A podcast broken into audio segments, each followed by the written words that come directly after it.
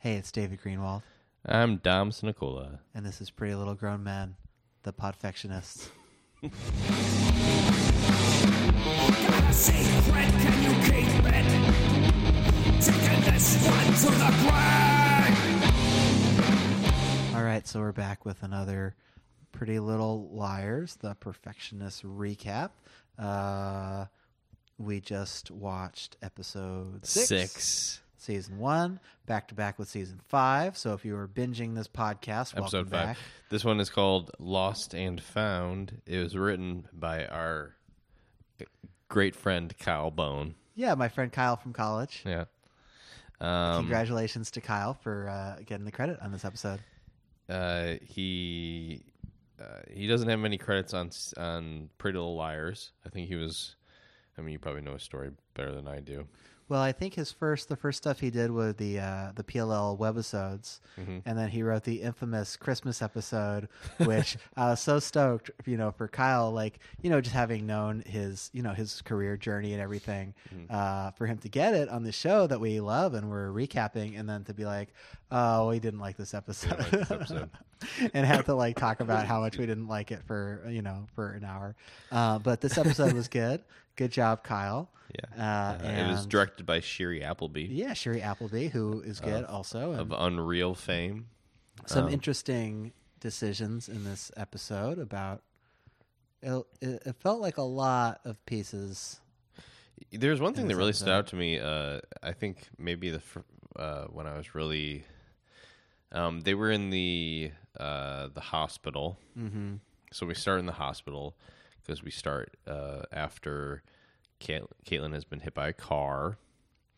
Uh, but in the hospital, they were the the there was a long dialogue scene, and they did the the thing that they used to do in ER. Do you remember? Did you ever watch ER? No, So they used to do this thing in, in ER that became sort of a staple of a lot of um, uh, medical dramas and a lot of like um, like Aaron Sorkin type walk and talk TV shows where they you have a, you have a bunch of characters who are all sort of like in a really tense situation. They're all like talking fast at each other, and the camera spins around them and doesn't stop. And it's it's you know choreographed slightly so that you know whenever so that you're always looking at the character who's ta- doing the talking. Um, and I noticed that in this episode, uh, which happened to, ha- to happen to have occurred in a hospital. So I don't know. I wonder if that's something that was thought about in the direction. Was like, let's direct this like a medical drama right here. right. Oh, that's interesting. That's a good catch. Um, That's the kind of criticism you come to Pretty Little Grown Men, the Podfectionists. yes, that's right. Uh, I was laughing because when you introduced the episode just now, uh, the way that you said uh, the podfectionist, it just sounded like there was like all your enthusiasm was just drained out of you. Well, I wanted to see. We were just saying in the in the two seconds between finishing the episode and hitting record uh, that I after this episode I'm less interested in the perfectionists and more interested in when are Mona and Ali going to start doing scenes again. Mm-hmm.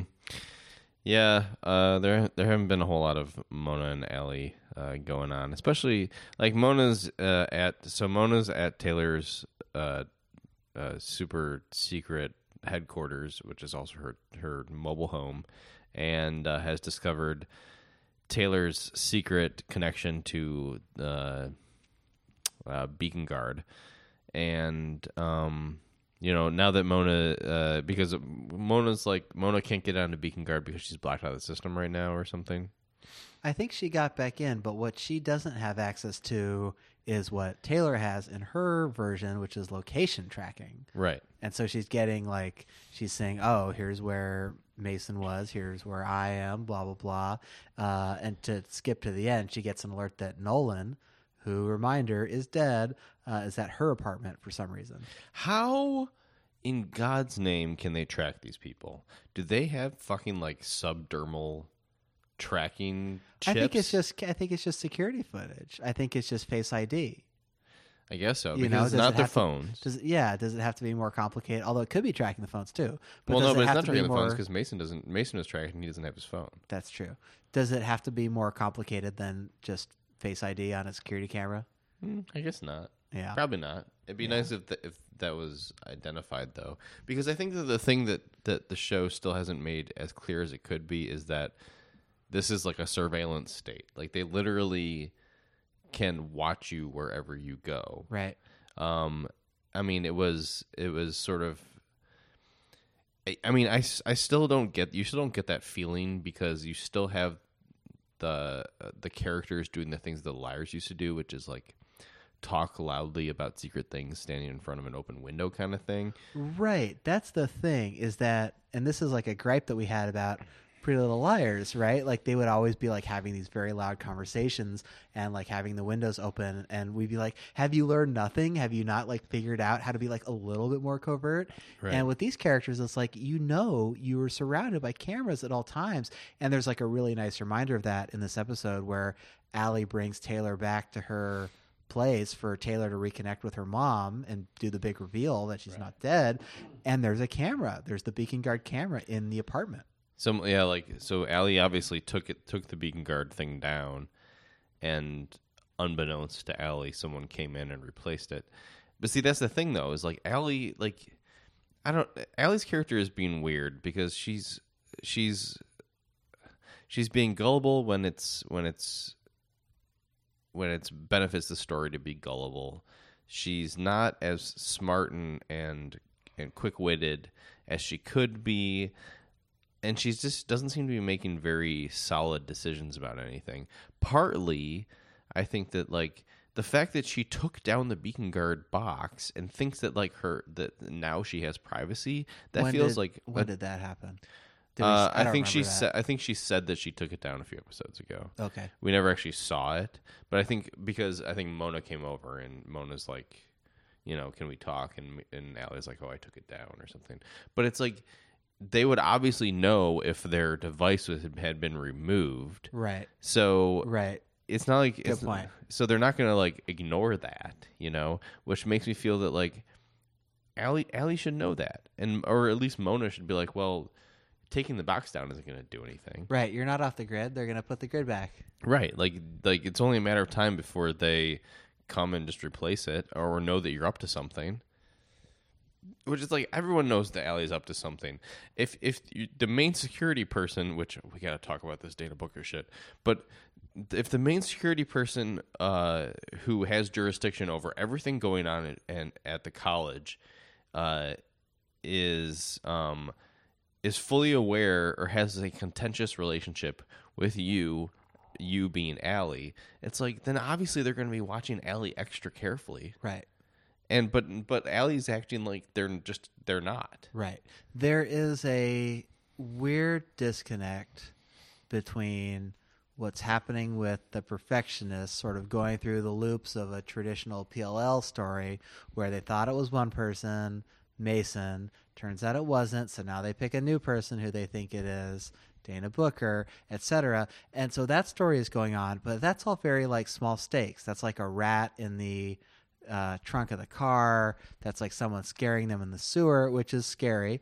Um, but you know, that's not that's a very removed set of narrative actions from the idea of the beacon guard and the surveillance state and the stuff that was revealed in ep- the big reveal from episode one Right. and just the fact that everyone is being watched all the time and it's addressed sometimes like oh we have to go out to the woods and so people can't see us and so on you know Yeah. but it doesn't really feel like that stuff feels as it feels like it would it's important that it is remarked on and that there's more claustrophobia and it's like a missing it's a missed opportunity for this show it feels like to me because we're so they're so hung up on this like whoever the person is you know the the villain character versus like how about the broader issue of like the, the constant you're being watched constantly and the paranoia that should go along with that as people who have secrets and are talking about them constantly you know? It just feels like that sense of claustrophobia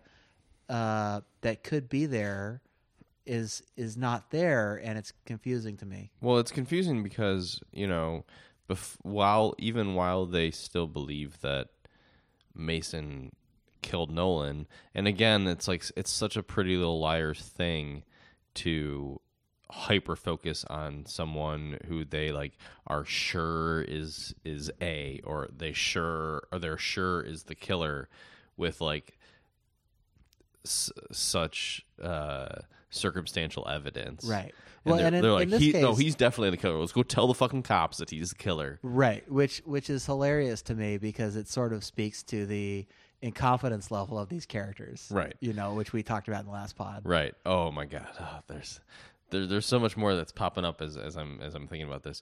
But so but the beginning of the episode is essentially that the, so finally we see some sort of law enforcement officers show up in this in this magical world of Beacon Hill. Right, because Beacon Heights. it happens off campus. Right.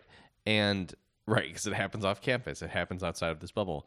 The cops show up, um, and Ava and Dylan are like, okay, we're gonna go tell them that we know that Mason is the killer. And Ali uh, is just like, sure, great, go for it. Um, and they walk over, and Dana interrupts and is like, thanks, officers. I'm glad you're here.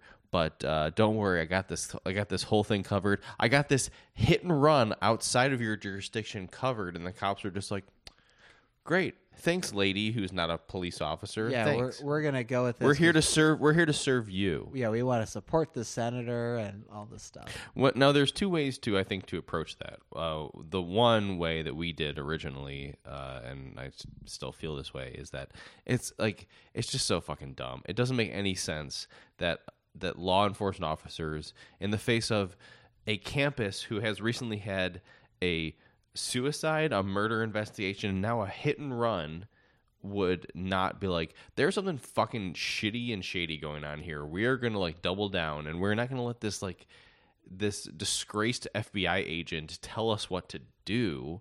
Uh, especially because she has no jurisdiction over this hit and run that happened outside of campus.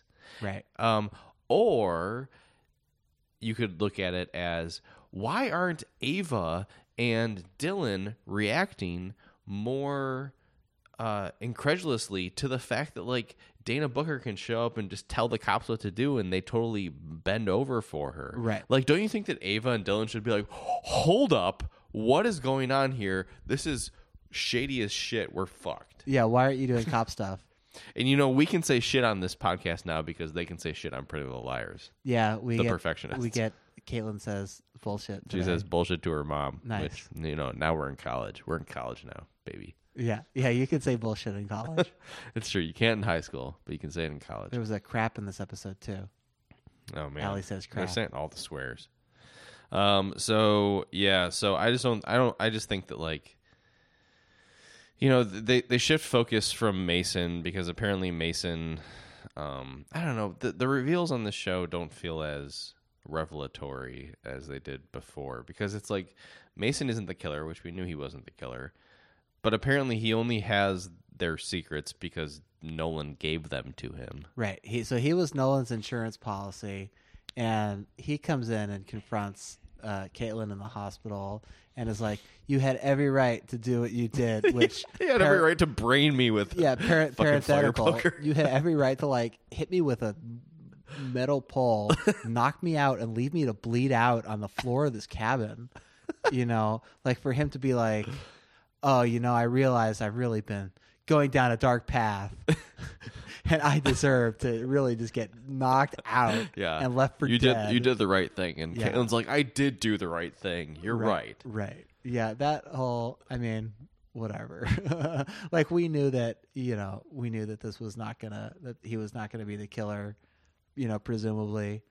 Uh but what a what a weird I don't know. That Well, whole just the whole- situation felt wild The whole, the whole, so this whole situation that occurs during Ava's um, fashion show is that between the times when they have to check in at the fashion show and 8:45 when they have to go on stage they have to use that time to go and find Mason's phone which fell into a sewer grate after Caitlin was hit by a car right Right. that's that's that's what's essentially going on yeah. um, because Mason's phone has the evidence that will apparently prove that he is the murderer, which doesn't, it actually proves the opposite, which is that he was with his crew mates that night, uh, the night of Nolan's murder. But during this whole time, uh, when Caitlin's in the hospital and uh, Ava and Dylan are like trying to do this this like very time crunched thing, no one is thinking. I wonder what's going on with Mason. Right. You know, you wouldn't. Caitlin's not even thinking. Hmm, I hope he's like not dead. I hope I didn't fucking kill him. Right. That's the thing. They're like, oh, he's out of town with crew. It's like, how does he go from being knocked out Yeah. to? I mean, they just assume like you knocked him out and left him on the floor, and he just woke up and ran over. Right, Caitlin? and he's Like, just like, oh, "Oh, sure. geez, that hurts. My, I, I have what a headache I have." Yeah. I don't remember anything that happened to me. He wouldn't show up again and be like, uh, "So I went out to meet my friend Caitlin at the cabin, and then suddenly I woke up uh, with blood all over the floor and Right. my head throbbing." And I, I just got all washed up and went straight to my crew uh, crew trip. yeah. so it's just like I don't know the a little bit clumsy. well, you right. know what I, I mean think about it this way um, not to be an armchair well i guess i will be an armchair screenwriter on our little podcast like what if she had knocked him out and tied him up right Yeah. and they're sitting in the cabin and she's like you need to did you kill nolan what, what's going on and he says kate no i was nolan's insurance policy hmm I, I I've been I've been trying to be like him, but I realize now that was that was stupid. That was blah. blah. And they could have played it that way with him being tied up, and then somebody turns out the lights, right? Or a window breaks, or there's like a classic PLL scary moment, and you realize like, oh, there is somebody else out there, and you could have played out this. You could have had this revelation in a much more, I don't know, uh, a more a more cathartic way, I guess. Well, yeah, I, but I just don't like no. having him like get knocked out and be like, "This is the thing that I needed to have happen to realize that I was screwing up." Right. Well, then, but then like it's getting, also, getting violently assaulted. But then, like Caitlin getting hit by a car is how the perfectionists realize that they're all friends again. You know, Right. it's like, I mean, I understand that you you have the car thing because the car thing ups the stakes, Right. and it's like you know their lives are at stake. They could, they, they you know, But it's just like already. it's like when I mean, it, they, it already was with Nolan. I mean, I guess that speaks to. I think we talked about this in an earlier pod that the level of the stake level has not felt that high, despite the fact that a guy got murdered in the first episode. Like, Right. they're more concerned with like their alibis and being innocent versus like a murderer being on the loose. yeah, You know, and that was really I think that's why in this episode they're like, "Wow, the game has really changed. One of us was physically assaulted." And it's like, "Did you not think that the person who did murder was available to do more murder?" right. You know, I guess you didn't think that. Okay, that's fine. No. And what what a pretty little liars thing to do to have someone get hit by a car. Remember remember when that car drove through Emily's living room Oh, sure. and almost killed Well, even you know, there's a big car accident in Gossip Girl. Uh, Mm-hmm. I mean, there's another one in the OC. You know, Mhm. like the car accident trope is, uh, I guess, Isn't that how Marissa dies in the OC? yes, It's a car accident. yeah. And so this is really it, it is a trope of these like teen dramas to have car acc- car car uh, car Cars are violence. dangerous, man. Yeah, You're more likely to get in a car accident than you are to I don't know, die on an airplane or something. well, I mean, there's like some, it's only like thirty thousand people a year or something like that. I mean, it's you know, it's a lot of people. Yeah, It's well, a serious thing. I just I think it's it's true that the the the whole uh, the the consequences of what happened to Mason gets lost when Caitlin's hit by a car, and then the solution is to have Mason show up and be like, And be like apologetic. "Yeah, like, like I'm you're right. You should have you should have hit me in the head really hard. It's like you hitting me in the head really hard like made me reconsider right. how I've been acting lately. Right. And I, you know, I will say, perfectly nice dialogue by our friend Kyle. Uh, but you know, what the the plot decisions I think that came out of the writers' room on this one were, uh, you know, I, it's good that they wrap up the sort of traditional PLL three episodes of thinking somebody's a villain before moving on to the next three episode uh, villain arc, which I'm sure will be the case with Dana Booker, and then we'll get some twist in the finale. Yeah. You know, I I, mean, I would love the thing about PLL is like we know it's predictable, and it has to know it's predictable. Yeah. So what if there's a twist and they're right and it is Dana Booker and they're like, yeah, it's me. I'm I'm bad. I'm the bad person. Yeah, I'm shitty. Like no one should have ever given me this much jurisdiction. How did I ever get this much power? Right. Um, I want to move over to uh, Ava's fashion show. Yes, which was Um, also very gossip girly to me. I've never seen Gossip Girl, so I'll take your.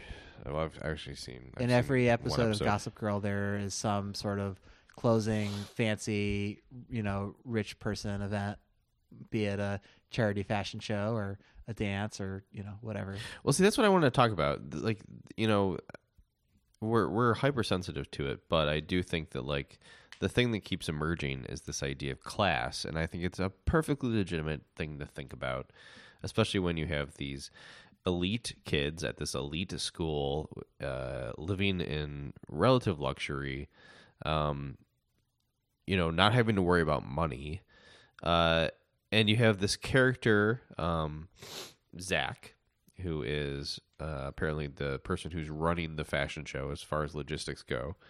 Um, there's a really funny, weird scene where we're first introduced to him. So we we're at, we're at the fashion show. Ali has been conscripted to be sort of the faculty person in charge of this fashion show, and Ava shows up, and Ali says to um, to Ava, uh, "Here's this guy Zach. I tr- I, tr- I trust him. I really trust him. He he'll help you out. Don't worry. He'll take care of you." And the first thing Zach says is like, "Uh, no, fuck you. Like, yeah, get in line. like get in line. Pe- peace out." And then Ali's just like, "Huh? I wonder. That's weird." Um, later we find out that it's because Zach's family uh, lost their life savings to, I guess, some sort of pyramid scheme or whatever uh, Ava's dad did. That he is now on the run, and he also has all this money. Um, but until you find that out, this tension exists because you have Ava, who is a rich person, uh, complaining about not getting everything that she wants in a situation with someone who doesn't have the luxury of money. Right. And so you feel that class tension and you remember that, oh, yeah, Ava is a fucking rich person. Like she's used to getting what she wants. Right. Um, and this conflict and the conflict comes out in a very it, it becomes a real class conflict at the Right. end. He's like, you know, I have to work in the summer because your your dad did crimes. Yeah, and like, and and you know, and I, I mean, a, a way to resolve that situation is then to have Ava take that bag full of money that she has and to give it to people who were hurt by her dad, uh, to the extent that she can. But um, I don't like that. I liked that tension when it was simply just a guy who doesn't come from money, who's like, I know who you are like shut the fuck up. Like you are a privileged person and you need to realize that this class distinction exists. That like that i have to work really hard and And you're your idea get, of working really hard is not what I, what my idea and you're not going to get special treatment at the show with with six other people. right. Be- all like so what like but that but that's but the show isn't willing to actually like punish ava for it or have her struggle because of it Right. because what she realizes is such a fucking like rich person bullshit thing which is that you know there's the big reveal that because she has dirt on her face sh- her her fashion line embraces imperfection which is funny because as soon as she looked in that mirror i like looked at you and i was like oh like oh i i got it i got it. It's all about imperfection. Oh, yeah. and it's like could you could you uh, beat the themes of the show into our heads harder Well, than and that? she and and once again, like Ava is the voice of the show, like she is the character, right and that's i mean that's interesting to me that she continues to be the character who speaks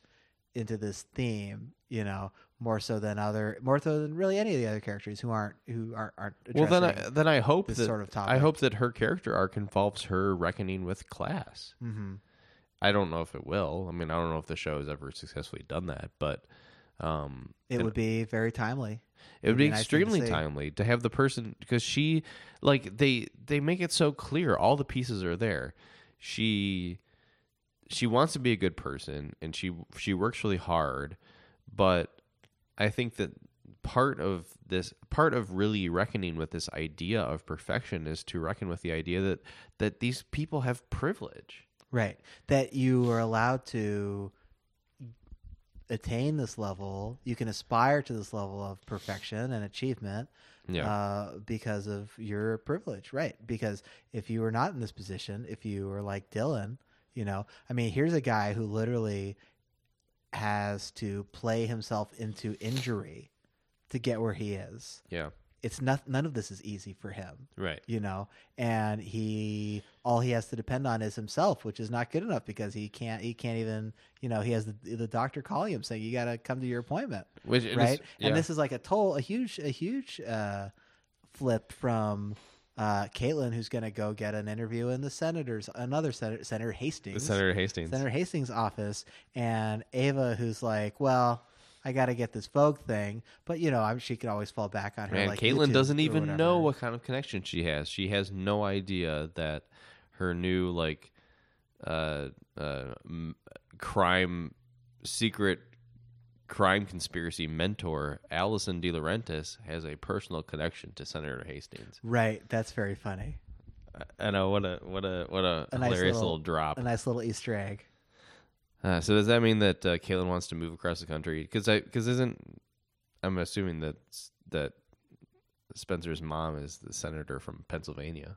Yeah, I mean, I assume it's like a DC internship. Yeah, I guess. So does that mean that um, Caitlin's mom is the senator from Oregon and she's running for the, the governorship of Oregon? I guess so. I don't know what happened to Ron Wyden. I know. We I, we got some, we we have some. we have good senators. We have we have good senators. I guess we I guess it's too much to ask that we get a, a cameo by one of our real senators on the show. That'd be pretty amazing. You know, back when uh, I watched one episode of Chicago Fire, the TV show, Yeah. which it's like it's like years old now, but um, in the first episode of Chicago Fire, uh, Rahm Emanuel shows up and makes a cameo. Oh, at that's funny. the the the much despised mayor of Chicago, Rahm Yeah. Emanuel. um, so yeah, uh, so Ava, you know, makes a big splash with her um, with her fashion show. The uh, person from Vogue friggin' loves it. Like, just starts clapping before anybody else claps, um, because you know. Uh, Ava has come up with the extremely unique idea of embracing imperfection in design uh, which has never been accomplished before. No one has ever. No one has. No one's ever thought about this. that. No one's ever Right. stood in front of a mirror and looked at themselves with dirt on their face and thought, "I got it, Right. Eureka!" Right. Well, and her whole, you know, the her whole character, the whole thing is if her, her Puffy interest- shoulders. Well, I guess also that, but her interest in like overcoming, uh, or in in accepting imperfection. Right. It's like this is in the context of her parents doing crimes. Right. This is not in the context of like making mistakes or you couldn't do this thing you wanted or you didn't Right. achieve something or you weren't good enough. Right. It's in the context of like absorbing that your parents did like actively malevolent things. Mhm. Right? And so being concerned with your own perfection or imperfection or whatever is a little bit yeah, like why are you worried about your sort of own personal growth? Why are you more concerned about the impact on the community?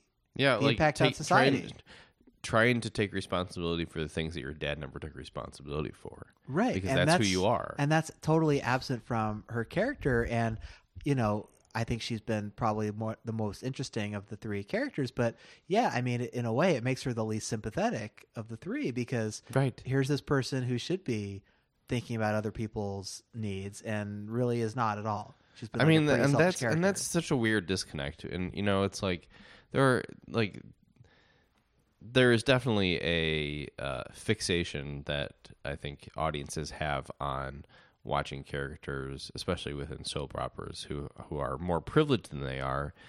You know, it's just it's the basis of so many soap operas like this, and so it's it's hard to it, or it, no, it's easy to figure out probably why that that fascination is. I mean, why why watch you know Real Housewives? Like you're you're fascinated with people who have more than you do. You want to know what that life is like, but at the same time, here we are. We want we want to. There needs to be this character that we connect to, and we we need to feel that like when um that when Caitlin uh, leaks Ava's identity so that Ava is unable to uh, reveal herself the way that she wants to um, about her dad that we there's a reason that we don't feel like that we don't give a shit that be, it's because like who fucking cares Well, and there could be more grounding and more clarity around this through contrast with Dylan. You know, Right. is like a normal kid who's coming from the Midwest or wherever he's from. Right, he needs- He's he- on a scholarship. You know, the the stakes for him are are totally different, and like we should be identifying with him right, he should be Not the, Ava. Right, absolutely, he should be more of the voice of the show, uh, or at least someone who provides a contrast to Ava instead of them being basically, you know, pretty buddy buddy. Yeah. uh, pretty much partners in crime. Right. Um, and so it's hard. It's hard because it's like I, I want to like Ava, but I don't feel like I can really get on board with her as or identify with her until she uh, owns up to her privilege and how that has put her in this position. Right. Um, That's a that's a great point. I'm glad that yeah, this was a really good connection to make. but but it's and it's difficult too because it's like I don't know. I just don't see. You know, you have a character like the Zach guy, and um, and and and the justice of of his character should be that well, he should he should be able to reap as many benefits as Ava does from working hard and from going and from participating, from going to the school. And the reality of the situation is that even within the context of this fashion show, Ava is going to succeed, and she already has with Vogue because Vogue thinks that she's great.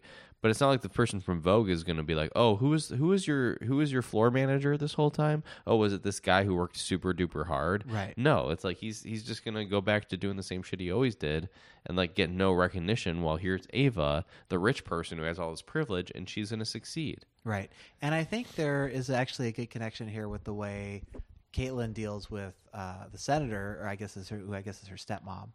Uh, right. I think uh, I think it's her. Well, I mean, so we learned that Caitlin grew up in a household with two moms. I don't know who her biological mom is or what that situation I is. but I, I think the idea is because she refers to her mom being like the the wife of the senator. So like probably I, think she calls them both mom. okay okay That's the impression Uh, that I was getting. Right. Okay. Well, so okay, that's fine. Uh, well, but the let's the sen- let's just call her the senator then. You know, she's essentially a self, basically presented in, as a very selfish character Mm-hmm. in this episode. And here's someone who ostensibly is a public servant who is working for the people and is working for the good of the people as opposed to her own uh, advancement up the line. A public servant who's progressive because she's essentially she's she's.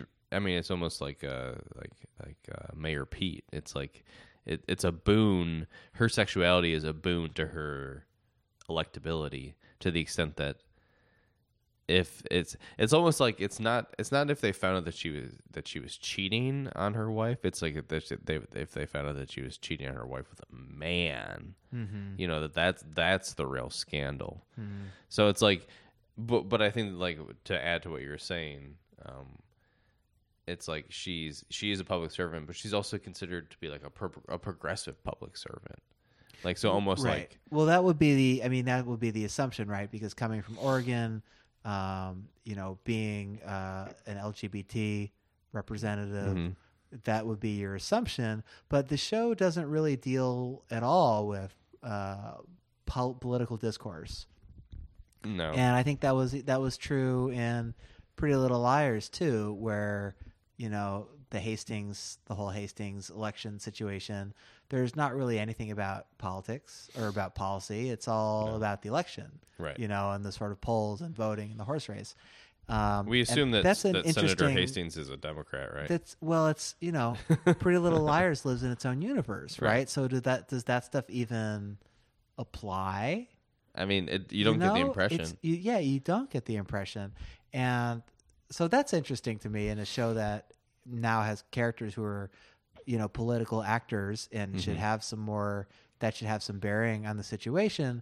Um, but it, it really doesn't. But anyway, I, I think what does come out of it is that you know we set we get the sense that this is a selfish character who's pursuing this goal, this, this uh, her political career, you know, sort of for her own gain at the expense of her family, and you know certainly the implication is at the expense of uh, the voting public, who you know she she doesn't seem to be. She's not like I'm the person who can help them. Yeah, there know? there there is a a very revealing um, scene in Caitlin's uh, uh, hospital room in which basically the the the conversation ends with um Caitlin's mom saying, "I'm going to be running for governor, so you can't tell you can't tell my wife, your mom, about this affair because uh, it's too much of a risk." Right. And so well, Caitlin's and like, this is the cost of perfection. Right, right, exactly. Uh, and Caitlin, you know, Caitlin responds like, "Oh, you know, I'm, I'm, you know, I'll lie because I." And she says this obviously. She there's a, definitely a sarcastic tinge to it where she says, "You know, I'll lie because you know I'm a." I'm I'm I'm your daughter, and in our family, you know, image is more important than telling the truth.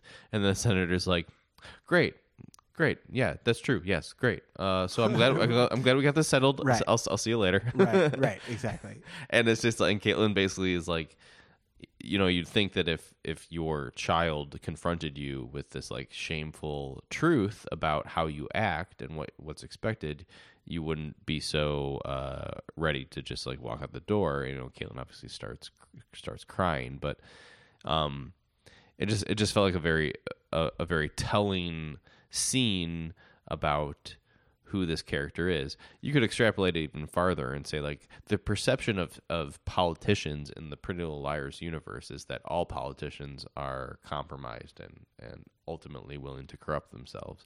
They Right. don't. There's no I- idealism to them. Right. Well, and I think this is a sense that you get from PLL in general is that authority figures are all compromised. Yeah. I mean, you see it with the police. Right.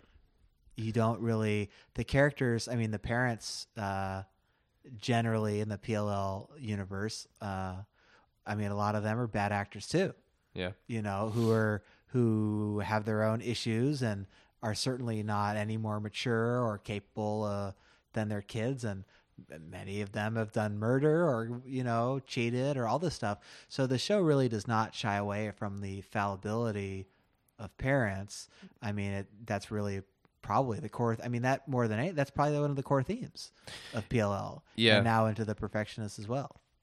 It's strange too, you know, thinking about um, that. That has got me thinking about authority figures on this show in general. I think one of the things that the show misses, uh, just that could maybe round out the universe some more, some more, is to maybe give us some sort of sense about other classes, other teachers. Because if you think about who who are the authority figures on this show, Right. there's only four of them: uh, Mona, Ali, Dana Booker, and Mrs. Hotchkiss Right.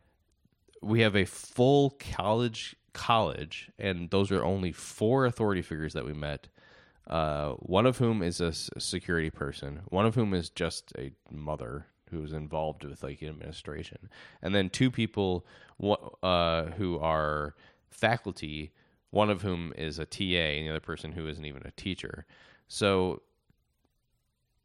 I really wish that I, I would like the authority.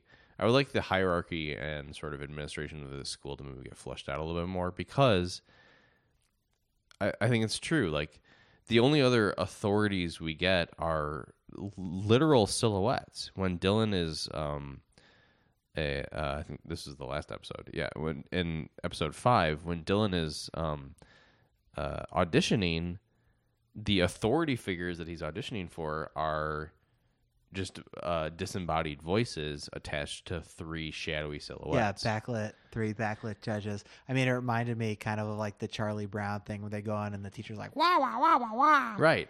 And it's like, you know, and I mean, I think it's an intriguing thing to attach to this TV series, which is, you know, like maybe, yeah, maybe authority is bad. You know, who who can you trust? It's not, you can't trust authority figures. Right, right. So, so you have to trust each other. Yeah, I mean, I think that is, I think that really is the theme of both of these shows that you cannot trust your parents You cannot trust authority figures. Uh, you have to trust each other. You have to trust your uh, your teacher with whom you're having an affair, who is ten years your senior. In the case of Aria, Right. right. Well, that wasn't a good moral value, but the friendship of the girls, yes. you know, I think is really more of the takeaway. And then above all, yeah, it's about it's about f- forming those bonds with your peers rather than. But then, but then you have like them, you know, the Ali wants, and maybe this is like, you know, we've talked about how Ali is a broken character, uh, and it's it's easier to accept her arc and her faults if we remember that she is not the, you know, infallible brain that Right, she is. right. Like you have to constantly remind yourself that uh, that Ali and Mona are very broken people, and so then maybe they're not making the best decisions all the yeah, time. and I think her bringing Taylor back speaks to that. Right. because Taylor is this character who we know, like, so they're they think alike, they're very attuned to each other, and Ali has gone through this experience of like, well, here's what it's like when you come back from faking your own death because I did that, and you have all the eyes on you, and so in a way, it makes you safer because you're not out like on the run where no one is accounting for you, Right. You know, so that was an interesting uh, perspective for her to have, that you come back and now you know everyone knows that you were a target, you know, or that you were in danger.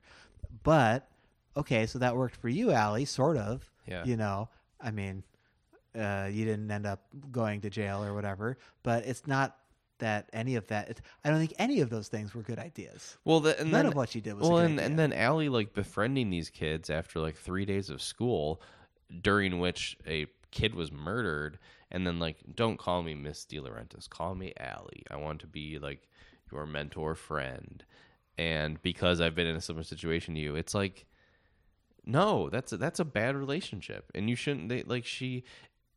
And I, I don't even think that the show is saying that it's a good relationship. I don't think the show really. I don't think the show wants to say anything either way because it wants you to just like interpret it how you want to interpret it. But I think there's it's definitely valid to watch the show and think that Ali's relationship with the perfectionist is a bad and toxic relationship. That- Right. That, she needs to like distance herself from and be more of an actual authority figure, more of a teacher, and and and cultivate that distance between them and these kids, with her, between her and these kids. right. Well, and like, yeah, yes, absolutely. Because this whole, I mean, we've talked. I Like think we playing games with Dana Booker. Like this is like, what is this? This is not a game. know, like, Call act- the cops. grow the fuck up and act like an adult who Yeah. who has had a long traumatic history that you have apparently learned from. Yeah. Yeah, it's true. I mean, there's a lot of maneuvering to have this show hit certain benchmarks from PLL that are, are I guess, expected by the fan base, and uh, a lot of sort of narrative decisions that are, are generally silly that are being made in like a more, a much more to me intentionally soap opera way Yep. than in, in Pretty Little Liars, which like tried to be a pretty serious show about trauma, about surveillance, about you know the the horror level uh, of its you know the horror influence, Yeah. and this show, I think, is just is not trying to do those things while still going through some of those motions. So the tone to me really is uh, pretty all over the place and much more actually like Gossip Girl is, I think is a lot more tonally close to it because that was a show where it's a totally a soap opera. Everything that happens on it is ridiculous. Like the stakes are there and you're sort of always being watched. I mean, it's similar because it's basically about surveillance culture Yeah. in the form of this like all-seeing blogger who's getting tips from everybody, right? Right. And the idea of Gossip Girl is that Gossip Girl gets tips from everyone, Yeah. and so everyone is betraying you. You can't trust anyone. You're being Right. ca- everyone's sending off their texts, Right. you know. And the whole thing is like, well, New York, you know, society is all very cutthroat and blah blah blah, and no one's really your friend. And at least in these shows, there is like, well, you know, friendship is real, friendship is possible, and you can get through your secrets and blah blah blah. And uh, that's a nice thing to see, but it does speak to sort of the the, these broader issues that all these teen shows end up getting into, I guess, which is like, who can you trust? How do you maneuver in the world? Who is going to be there for you? which is you know the OC had its issues, but one of the things that's wonderful about it is like you know the friendship that develops between Ryan and Seth, and Yeah. like the despite the weird soap opera things and multiple deaths and craziness that goes on in that show, um, there is really a, a warmth and a uh, sincerity to to it, especially in the through the Cohen family and through uh, Seth and Ryan, and that's you know that doesn't come through in a show like this. Mhm. Certainly not to that extent. Right. In this episode, the the friends all came back together and they're friends again. Right. Yeah, which is which is nice. Yeah. but it's also Power out of friendship. It's also out of sort of the desperation of like, well, someone tried to kill you with a car, so our we need to put our petty grievances aside here because this is no longer, you know. I mean, I think that also sort of puts to bed the idea that one of them killed Nolan. Maybe I, you know, to me that was the first several episodes. That was really what I thought was kind of the underlying thing was like. It's very possible that one of Mhm. them killed Nolan Yeah. and the show has sort of gotten further away from hinting at that but uh i you know to me it's still kind of on the table I mean, the conclusion basically that they reach at the end of this episode is that um, we still don't know who killed Nolan. It's not Mason, but we think that the people who have been fucking with us, that's actually Dana Booker because she believes that one of us killed Nolan. right but that's still and this is something that pll did too where they get into this thing where oh it's this person because of this reason but that still leaves the actual other person who's did the bad thing right i mean the situation where okay dana booker didn't kill nolan Yeah. so who killed nolan it leaves you back at square one in terms of well here's this person Taylor. who Taylor's bad. Right. I mean, who knows? But it, it sort of gives them the characters didn't seem to realize what saying that meant. Right. Like Dana Booker's going after us because she wants to prove that we're the killers, but we're not. Thus, we have to deal with her and with a killer, maybe yes. who even knows. And so again, it, and like, also, Dana has has all of. Dana, right, and and also that realization doesn't seem to actually uh, accompany the much harsher truth, which is that if Dana Booker is as obsessed and crazy as she's obviously like showing herself to be, she also has all of Beacon Guard behind her. right. So she is like the representative of this all-seeing uh, uh, panopticon of of state security and fascism is backed by this person who is apparently mentally unstable. Well, yeah. Who I mean, who got fired from the FBI? Yeah, Um, so it, yeah, it, it's it's interesting that the show, you know, it's dealing with here's this former FBI agent, here's this you know corrupt senator, basically, or here's this you know senator who's willing to lie and harm her family, blah blah blah, and so there is like a political perspective on the show, which is that these institutions are uh, corrupt and lying, hmm and that should be connected into this idea of the surveillance state. And we're not there yet. Like that link is not really being made. No. i mean we're not really feeling like we're into like an nsa snowden you know kind of uh situation with any of this stuff yet you know? And again like i'm not sure why. Like i'm not sure why we're missing that claustrophobia and dealing with this sort of small stakes situation of like there's one big bad who like stole a box of stuff you Right. know? That's the real issue not the fact that we're constantly being monitored by people underground. And chased by man pigs, right. Yeah whatever even happened whatever that pig even was. pig men. In the tunnel Man I don't, pig I don't or even pig know what man? that I don't even want to analyze it because who even, I don't It's even funny know though what to say they about called it Pigman because the, when they showed the silhouette of the of the of the creature, it does look like a, a pig. It looks Mm-hmm. like a like a walking giant pig man. Um, so who's the pig man? You know, Right. why is uh, Nolan apparently finding his way? Why is Nolan at Mona's house? yeah there's a twist Ooh, who knows? maybe it's a person in a Mission Impossible Nolan mask Th- a la- those a la- existed. a la PLL yeah Uh, Noel Khan was it Noel who who wore them? who had the masks yeah I can't I can't remember and uh, Sara. What's Right. her name? yes Red- Shoot, what was her Redcoat. name? Redcoat, yeah.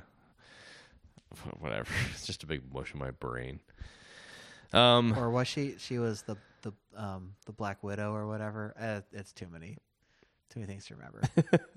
I think Redcoat was Sara. yes. Um, Someone can remind us we're on Twitter at PLGM yeah. podcast. Yeah, find us on Twitter. Follow us, PLGM Podcast. Find us on your podcatching apps. Rate us, review us. If you give us a nice review, we'll read it on the air. Hey, you know what? If you give us a bad review, we'll read it on the air. We will read any review. Any reviews. Any review, we will read them. you know, the more stars you get us, the more we're, we'll climb in the hypothetical charts. Um, and uh, yeah, thanks for spending time with us. Thanks for being patient as as we you know have basic live things, life life things that get in the way of us recording every week. Um, luckily, uh, we were able to watch this recent episode on through my Disney ABC screening password uh, because we are professional critics who are professionally reviewing this TV show. we sure are. this is the only professional criticism I'm doing anymore, Dom. After after a, a decade long career of professional criticism, this is now it. And man, and you know what? Now that now that uh, critics are being attacked from all sides on Twitter, Oh, it's no more important than ever to to stand up for this art that we participate in. You know, I that's that's a funny thing to say. uh, I do want to say I don't want to spend twenty more minutes on it, which we are are wont to do. Uh, but uh, there was a tweet that went out this week from the artist Lizzo, uh, who is a very charismatic, uh, great performer with a good message, and basically like Pitchfork gave her. You know, kind of like a three star mediocre review. Yeah. And she put out this tweet basically being like, all caps, you know, very uh, hyperbolic, you know, car- a cartoon tweet. You know, I don't think she was super. I don't think it was intended to kick off a firestorm of essays. You know, I think she's just venting. She, But she, wasn't thinking about it very hard. right, and she was just like, you know, critics who don't play music should be unemployed. And it's like, well, you know, that was I tweeted about it and I saw people writing things and Yeah. that was the most that I had engaged in music Twitter in like Mm-hmm. two years, and it felt really good. I was like, oh man, tweeting about something that like isn't Donald Trump, like oh, it feels fun Yeah. to talk about something like frivolous in a passionate way. But also, like, let's be honest, there's nothing that critics love to talk about more than criticism. Oh, of course, yes, Than the act of criticizing. yes, because it is it is a very existential thing that I think that any critic has to deal with and be very aware of. right. on a you very have regular to, basis. You have to, you do have to kind of justify yourself, Mm-hmm. and I think now more than ever because the critic occupies this role that was important when it was a consumer guide situation and there was a limited amount of funds to go out and buy the things you needed to you wanted to consume and no way to really know what was going on Right. without the critic who was serving that role for you as well as you know contributing to the broader cultural dialogue around what art means blah blah blah. But you know essentially what you were was a consumer guide person you know. And uh, i mean that was uh, Robert uh, Christgau's column forever when the Village Voice was the consumer guide, which was intended to be like sarcastic. Right. You know, it was intended to be like, oh, we're we're we're actually more than that, but you know, we're not at the end of the day. And so for it, it was just funny for the thing that I said was that you know it's funny for Lizzo to sort of have this this uh, you know cartoon overreaction to this because like no one is making a living doing this. This is a dead medium. This has no impact on your record sales. It's not going to affect. You know, it's we've been so. Um, well, I can't even say weeks. I don't do this anymore. But the the music critic in particular has become so marginalized because it's an industry, a niche within the a failing business of journalism covering you know the the failing business of uh, music, which is not failing anymore if you're on a major label and you are getting your Spotify checks. But you know, for certainly the uh, any of the underground music that people like me were writing about in the 2000s, like that is you know any cash in that whole thing is evaporated. Did Did you see Ariana Grande's related no, what tweet? did, what did she say? About Well. I don't see. So I don't. I don't know where it where her tweet stemmed from, but it's there's very there's very much a a sort of feeling going around Twitter about this this sort of critic artist dichotomy and and dynamic, and I don't know if she was responding to anything that had to do with Lizzo, but she did say something along the lines of like uh, I, I, it was it was it feels also like a dumb cartoonish tweet where essentially she's saying, "I wish that critics could stop doing what they're doing."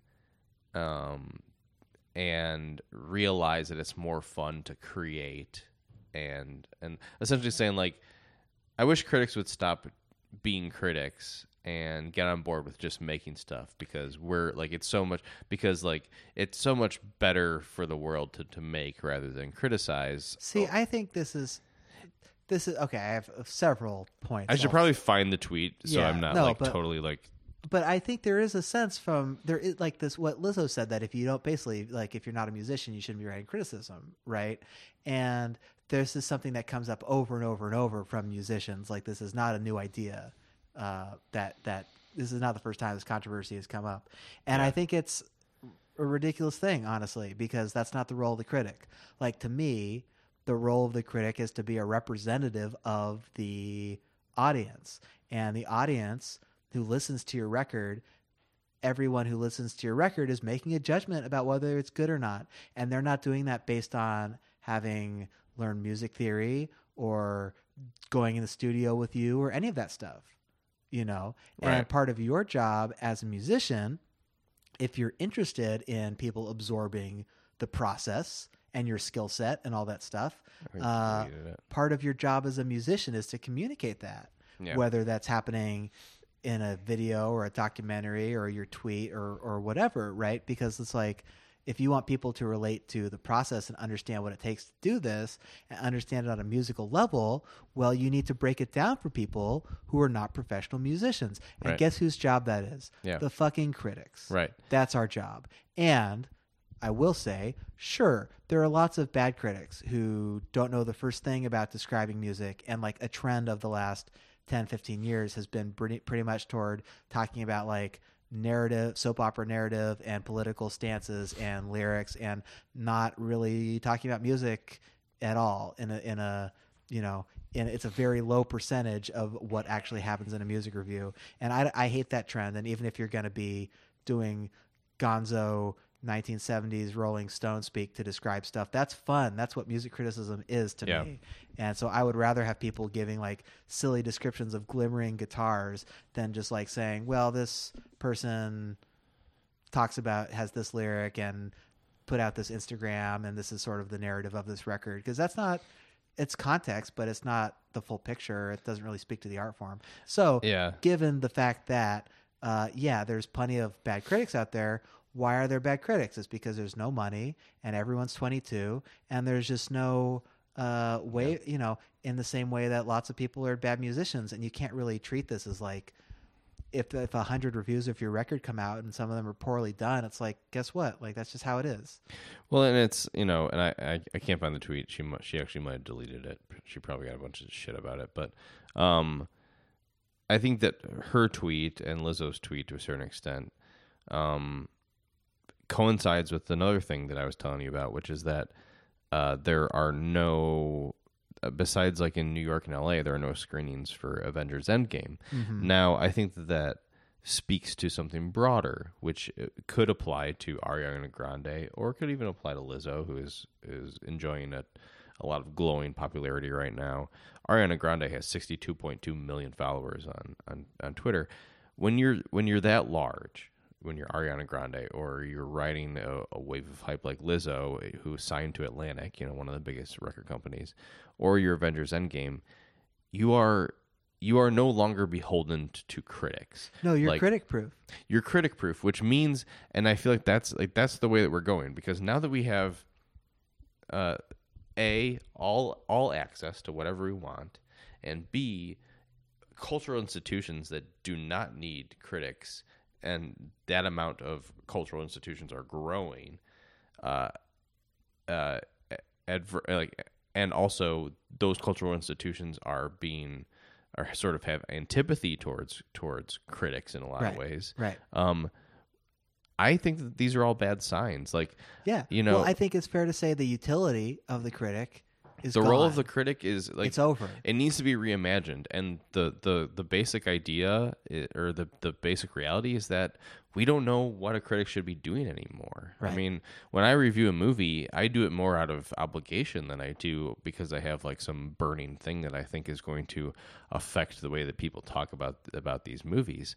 I mean, that's just the like the the reality of the situation is that I can write a review of Shazam and be super honest about it, and I think have a great argument. But who is who's that going to affect? I mean, it's it. it Well, I but I know, do think I it's know. I, do think it's important. I think it's people should be thinking there should be people whose job it is to think about culture just like there should be people whose job it is to think about lots of different things Mm-hmm. and put things in context and your job as a critic is to be part historian part critic uh, you know part educator and part uh, advocate for the listener Mm-hmm. and part bridge from the artist to the listener and if you read a great review it, it becomes part of the art. It tells you more about the art. You understand it in a new or deeper way.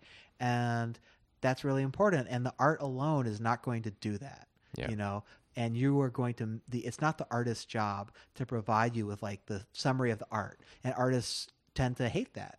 They want you to take away from the art what you need to, right?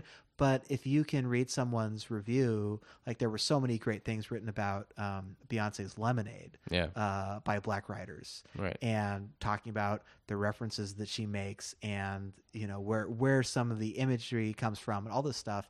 And if you are a white person like me, who's just watching this as this movie with you know li- little understanding of some of the things you're seeing, reading this stuff makes it so much richer and more powerful. Oh, yeah.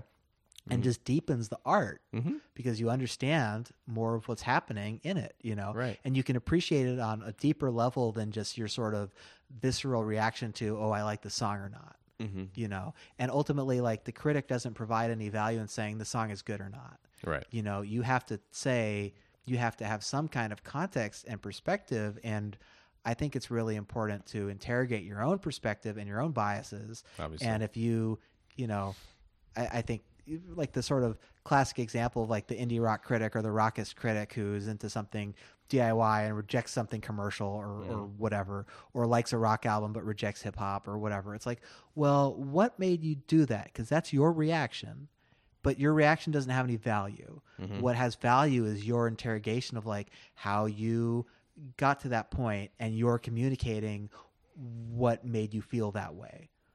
Well, I think it all comes down to uh, to bring it back around. It comes down to authority. You know, what is a critic? A critic s- survives with this idea of authority. Where does that authority derive from? And is that authority valid anymore? Right. Well, I think before it derived from scarcity because you yes. Were the person who had access to a hundred records, Exactly. and now everyone does. Right. And I mean, the new criticism is curation, Mm-hmm. and curation is now corporate because it happens directly on Netflix and Hulu and on your fucking PlayStation. When you Mm-hmm. open your PlayStation and you go to like the TV section or the media section or whatever, it's like here are the highlights, and it's like so the corporations that are providing you with the thing that you were going to go that you were paying for essentially are also now curating that experience and taking on the role of saying this is what's worth your time like netflix is making its own stuff and then putting it at the top of netflix and being like this is what we want you to watch that we paid to make Under the illusion that it's actually like curating it for you. Right. I mean, Netflix got dinged because people, like especially uh, black people, were claiming that Netflix was like in the little uh, like uh, thumbnail pictures was showing tertiary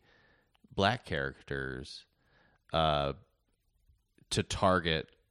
I guess the audiences thought they were being targeted by being shown black characters. oh in, in movies with like white main characters right. But Oh, they show like the black main character on the thumbnail like picture. right to try to sneak you into the watching and it's like it's like Netflix. It, Netflix is telling you what to watch, but is disguising that behind the illusion that it's giving you what you want. right Um, well it's yeah the whole picture is I mean, the it's it's which is like false criticism. It's like being a false critic. Right. of. I mean, it's really come to. I feel like it's coming to a head, and I'm really feeling like it's super bleak out there. Oh, yeah, my this God. week, like thinking about some of the stuff, and you know, Disney buying out Fox, and just like the consolidation of these businesses. Somebody was saying today on Twitter, like, you know, didn't they figure out when they raised all the prices on all this stuff in the music industry? Like that's when people started pirating things. Yeah. Like that's how you break your business. You know, but that's what seems to be happening with all these streaming services that you're going to end up having to like basically pay a hundred bucks a month to watch everything again. You know, Well, and it's like you know with uh with Disney buying all these uh, buying Fox and now having this massive library of all these classic movies, it's like they're not going to license any of that to Netflix. So Right. essentially, the access that we thought that we all had is going to start breaking down and atomizing even more. So essentially, we're just going to be paying more money than we ever have to have the access that we thought that we originally had, but because all of these massive corporations are are in direct competition with each other. So if, if you know, so there's not going to be like no Fox Disney movies that are ever going to be on Netflix again, which you know, is just going to get compensated on Netflix by their own original programming. So you know, in five years. Netflix is probably going to be like eighty percent its own programming, Right. So you're going to be buying Netflix for Netflix shows, right? And so then it's going to be like, well, what about all the movies that I wanted to watch that weren't directly Netflix originals? Where are you going to go for them? Well, you can go to the Disney platform, but Disney platform is only going to give you the Disney and Fox movies that um, you originally thought that you had endless access to. And so then you're just going to have limited access as it is again. It's like I mean, who knows? Maybe maybe the, the critics of the future are, str- are are people who can put together some goddamn good streaming lists like what I'm currently doing because that is how that scarcity is going to manifest. Right. You know, I don't Yeah. know. No, I think it's I think it's very bleak. And at least with music, it's like, you know, if you choose Spotify or Apple Music or uh, you know, Tidal or or whatever, the catalog is pretty homo- like pretty much the same. There's a lot of it's mostly overlap, mm-hmm. right? Like you have the occasional exclusive thing here and there, but generally, if you want to listen to if you have a list of 100 artists, you're going to probably find 95 of them on all these platforms. Right. So that's nice to me because I'm just going to pay my 10 bucks a month to Apple Music forever. And if there's something that's not on there, I can just buy it on Bandcamp if it's something a little more uh, obscure. So that is going to cover certainly enough of my music listening to fill up my days Yeah. you know so but if i had to buy five different services to hear records i mean when people started doing things that were like Tidal exclusive or spotify exclusive or whatever i would be like cool i will wait this out and Yeah. listen to it when i can fucking hear it you know because i'm not going to spend an extra $10 a month forever to Right. hear this one thing Right. i mean i'll go buy the record Yeah. for $10 that's fine I mean, I bought Lemonade. yeah like i'm i'm happy to exclusive. i'm happy to go buy that album and give musicians money and a part of it too is like i feel like if you actually give a musician 10 or 15 dollars you are making a dramatic difference to that musician and label in a way that you know when you give money to apple for apple music i just assume that helps no one do anything It- Right. and it's just like the cost of me getting the access and i still need to buy records on top of that to do any kind of actual contribution to musicians Yep.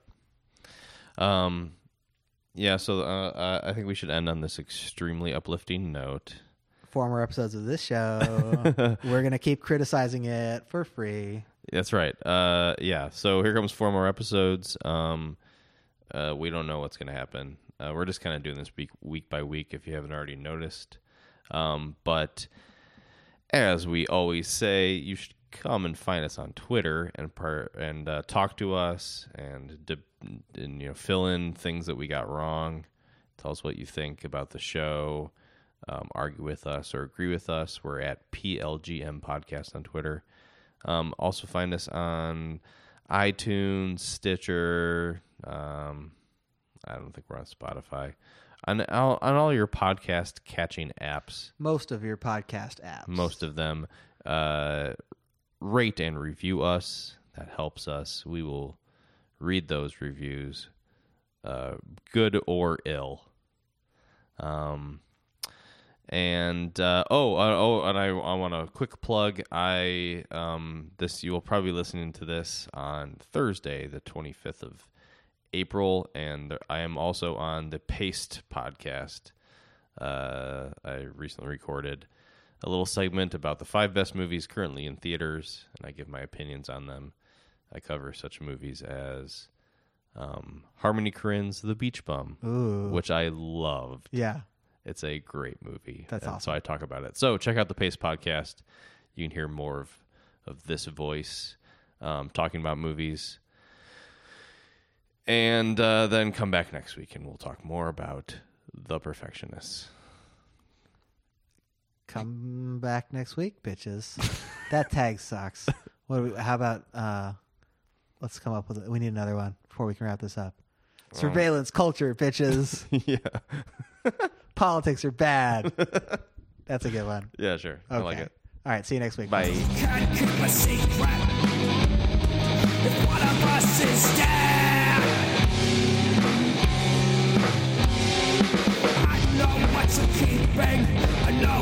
what's keeping. I know what you're keeping. Swore you never tell.